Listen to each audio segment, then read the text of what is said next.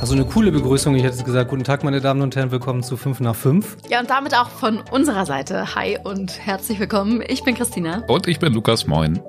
Und den Mann, den ihr gerade gehört habt, den kennt ihr wahrscheinlich. Das war Konstantin Schreiber von der Tagesschau. Und er hat diese Woche sein neues Buch in Braunschweig vorgestellt und Lukas hat ihn zum Interview getroffen. Erzähl mal, wie warst du? Warst ja auch schon so ein bisschen aufgeregt vorher, ne? ich war total aufgeregt, hatte dann auch so meine kleinen Fanboy-Momente, weil ich gucke halt schon oft Tagesschau und ich bewundere das und es ist mir zum Teil aber auch ein bisschen suspekt, wie man so cool bei Deutschlands wichtigster Nachrichtensendung sein kann, vor Millionen Menschen sprechen und dann gleichzeitig so eine Maschine ist vor der Kamera. Außerdem haben wir heute noch auf dem Plan.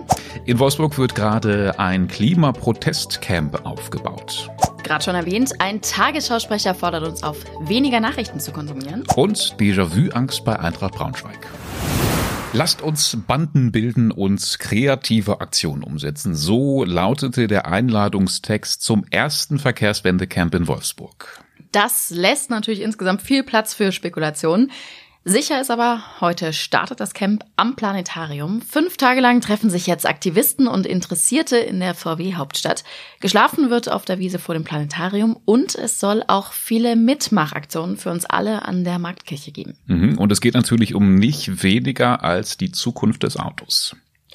Natürlich ist jetzt dieses Wochenende auch nicht ganz zufällig gewählt. Das Camp geht bis Dienstag und Mittwoch ist dann die VW Hauptversammlung. Mhm, am Wochenende ist allerdings dann der Höhepunkt erst noch. Am Sonntag wird dann sogar die Porsche Straße teilweise für Autos gesperrt. Was uns ganz genau erwartet, das wissen wir noch nicht. Die Polizei sagt aber, sie wäre auf alle Eventualitäten vorbereitet. Wir beobachten das natürlich für euch auch das gesamte Wochenende lang. Mhm, und wir haben jetzt auch schon einen echt empfehlenswerten Artikel auf unserer Homepage für euch. Unsere Kollegin Steffi Giesecke hat sich nämlich schon mal mit einigen Aktivisten getroffen vorher. Und ganz spannend ist dabei auch, da sind auch VW-Mitarbeiter dabei. Lohnt sich da mal reinzulesen, verlinken wir euch in den Show Notes. Wir sollten alle weniger Nachrichten schauen. Das sagt Tagesschausprecher Konstantin Schreiber. Da hat er sogar ein Buch drüber geschrieben, das er diese Woche eben in Braunschweig bei Graf vorgestellt hat. Lukas, du hast ihn ja vorher getroffen. Ja, in der Tat. Wir haben natürlich über sein Buch gesprochen, aber vor allem auch erstmal über seinen ja wirklich sehr interessanten Job bei der Tagesschau. Ich persönlich, ich habe es ja schon gesagt, finde es einfach so krass, dass die vor Millionen Menschen sprechen. Deutschlands wichtigste Nachrichtensendung und dabei einfach tiefenentspannt wirken. Merkt man bei dir irgendwann auch auch mal, dass du einen schlechten Tag hast auf Sendung? Woran merkt man das? War es jetzt eine Anspielung auf Jan Böhmermann, der ja mal getwittert hat, ich bin mir, was war das, zu 72 Prozent sicher, Konstantin Schreiber ist ein Roboter. ähm, also natürlich habe ich mir vor allem die ähm, Kolleginnen und Kollegen angeschaut, die schon länger dabei sind. Wie machen die das? Auch da habe ich so den Eindruck gehabt, diese Perfektion gehört ein Stück weit zur Sendung dazu. Genau, es ist eben kein locker moderiertes Format, sondern etwas, was auf Perfektion ausgerichtet ist. Ja. So, und er hat jetzt eben dieses Buch geschrieben, wo es darum geht, dass wir uns alle viel zu verrückt machen. Die Nachrichten werden immer schlimmer, immer mehr Krisen, Klima, Corona, Krieg und so weiter. Er sagt deshalb quasi, wir müssen aufhören mit dieser Weltuntergangsstimmung. Genau, ich sage immer nicht abschalten, sondern umschalten. Also durch, es ist sehr wichtig, informiert zu sein. Ansonsten, also für eine Demokratie ist es wichtig, fürs Miteinander, für einen selber, damit man äh, weiß, wie die Welt tickt, was so vor sich geht, aber eben auch mal bewusst zu sagen, jetzt habe ich die Tagesschau gesehen, jetzt habe ich drei Radiosendungen ge ge gehört, den Spiegel gelesen und meine Tageszeitung, dann ist auch gut, ja. Ja, und ganz spannend, auch bei uns gehen hier natürlich die Meinungen auseinander. Lukas hat gesagt, er war auch total begeistert. Unser Kollege Harald Likus, der hat sich die Lesung bei Graf aber auch gegeben und er hat Konstantin Schreiber und sein Buch ehrlich gesagt komplett zerrissen. in der Tat. Müsst ihr euch einfach mal durchlesen, verlinken wir euch in den Show Notes. Ja, er hat auch nicht ganz Unrecht. Also ich stimme ihm eigentlich fast sogar komplett zu. Also Harald schreibt zum Beispiel, äh, dass Konstantin, dass man ihm anmerkt, dass er sich selber ziemlich toll findet. hat er nicht ganz Unrecht mit. Lest es euch mal durch. Am Wochenende wird's außerdem ernst für Eintracht Braunschweig. Ja, über die letzte Woche in Paderborn reden wir lieber jetzt nicht mehr so viel, aber ich würde mal sagen, da muss jetzt mal was kommen am Sonntag gegen Sandhausen, sonst kann es am Ende eben halt doch noch eng werden. Wir haben uns ähm, für die Einschätzung professionelle Hilfe aus der Sportredaktion geholt, um die Lage mal zu beurteilen. Moin Lars, ich grüße dich. Hallo. Wenn man sich die Tabellen und die Spielsituation momentan so anguckt, dann kann man ja fast so ein bisschen so ein Déjà-vu-Feeling kriegen, oder? Wie siehst du das? Ähm, du spielst wahrscheinlich auf die Situation von vor zwei Jahren an. Da hat die Eintracht auch eine sehr, sehr gute Ausgangslage im Abstiegskampf verspielt. Ähm, ich würde aber sagen, es ist jetzt doch anders, weil es sind Zuschauer im Stadion. Die Mannschaft ist ganz anders aufgestellt, ist viel gefestigter, gewachsener und ähm, deswegen rechne ich eigentlich damit, dass sie sich an den letzten vier Spieltagen deutlich mehr wehren wird als die äh, Mannschaft, die vor zwei Jahren das Eintracht-Trikot trug. Vielleicht ein Hoffnungsträger, Philipp Benkovic, wieder fit? Wieder fit, die Brustmuskelzerrung ist überstanden. Michael Schiele hat gesagt, ähm, wenn äh, er keinen Rückschlag mehr erleidet, dann spielt er auf jeden Fall.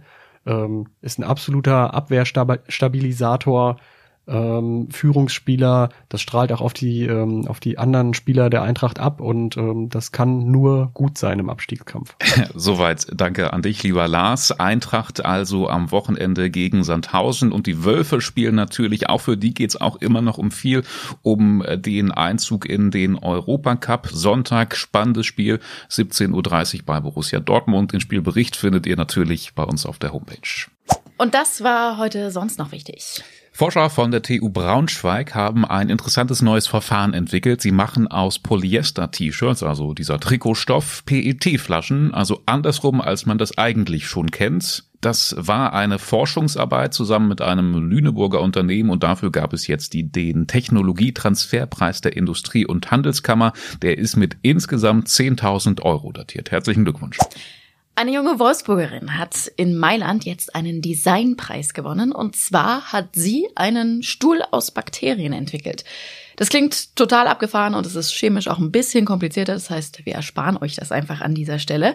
Was ja aber auf jeden Fall das Wichtigste ist, das waren fast 550 Entwürfe und die Wolfsburgerin Julia Huhnholz und ihr Kommilitone Friedrich Gerlach, die haben mit dem Stuhl eben den Best of Best Preis abgeräumt. Glückwunsch. Hammer, also richtig coole Forschung hier bei uns in der Region. So, es wird schon langsam äh, zur Tradition. Äh, sollten wir zumindest einführen, denke ich mal. Wir sind jetzt in der dritten Woche, Christina, glaube ich, oder? Ja. Ja, es geht auch heute ins Wochenende und wir haben da natürlich ein paar Veranstaltungstipps für euch. Wie immer gilt, das ist nur unsere persönliche Auswahl und es lohnt sich zusätzlich gerne nochmal auf unserer Online-Seite vorbeizuschauen. Da findet ihr ganz viele gute Veranstaltungen für eure Region. Ich plane auf jeden Fall zum Beispiel am Sonntag mal in die Braunschweiger Innenstadt zu gehen. Da ist nämlich das gesamte Wochenende verkaufsoffen. Bisher hieß das ja immer Modeauto-Frühling. Vielleicht kennst der ein oder andere unter dem Namen noch. Jetzt heißt es eben Stadtfrühling. Vom Prinzip her ist es aber noch das Gleiche. Also ganz viele Autohäuser stellen ihre neuesten Modelle vor. Ihr könnt shoppen gehen. Bestimmt gibt es ein oder andere Eis. Ich glaube, das wird nett. Ja, das klingt mega gut. Ähm, was ich mir theoretisch vornehmen würde, wenn ich nicht arbeiten müsste am Wochenende, das wäre möglicherweise die Schäferstuhl Lions Challenge in Salzgitter-Bad. Äh, schön zehn Kilometer durch den Schlamm robben und über Hindernisse hüpfen und springen und klettern und so weiter. Kann man sich übrigens auch spontan noch Sonntagmorgen vor Ort anmelden. Das stimmt, wenn man es denn Sonntagmorgen früh aus dem Bett schafft. Ihr könntet ja zum Beispiel auch am Samstag zu Braunschweig Ole gehen. Also Miki Krause ist da, Mia Julia und Co. alle am Start. Äh, es könnte wahrscheinlich ein bisschen länger dauern, aber eigentlich geht es schon tagsüber los. Ballermann in Braunschweig sozusagen. Ganz genau. Was auch immer ihr also vorhabt, wir wünschen euch ein schönes Wochenende und ihr wisst, wenn ihr Fragen oder Anregungen für uns habt, immer gerne her damit an unsere Mailadresse 5 nach 5 at funkemedien.de oder ihr schreibt uns eine WhatsApp, die Nummer findet ihr in den Show Notes. Ein schönes Wochenende. Tschüssi.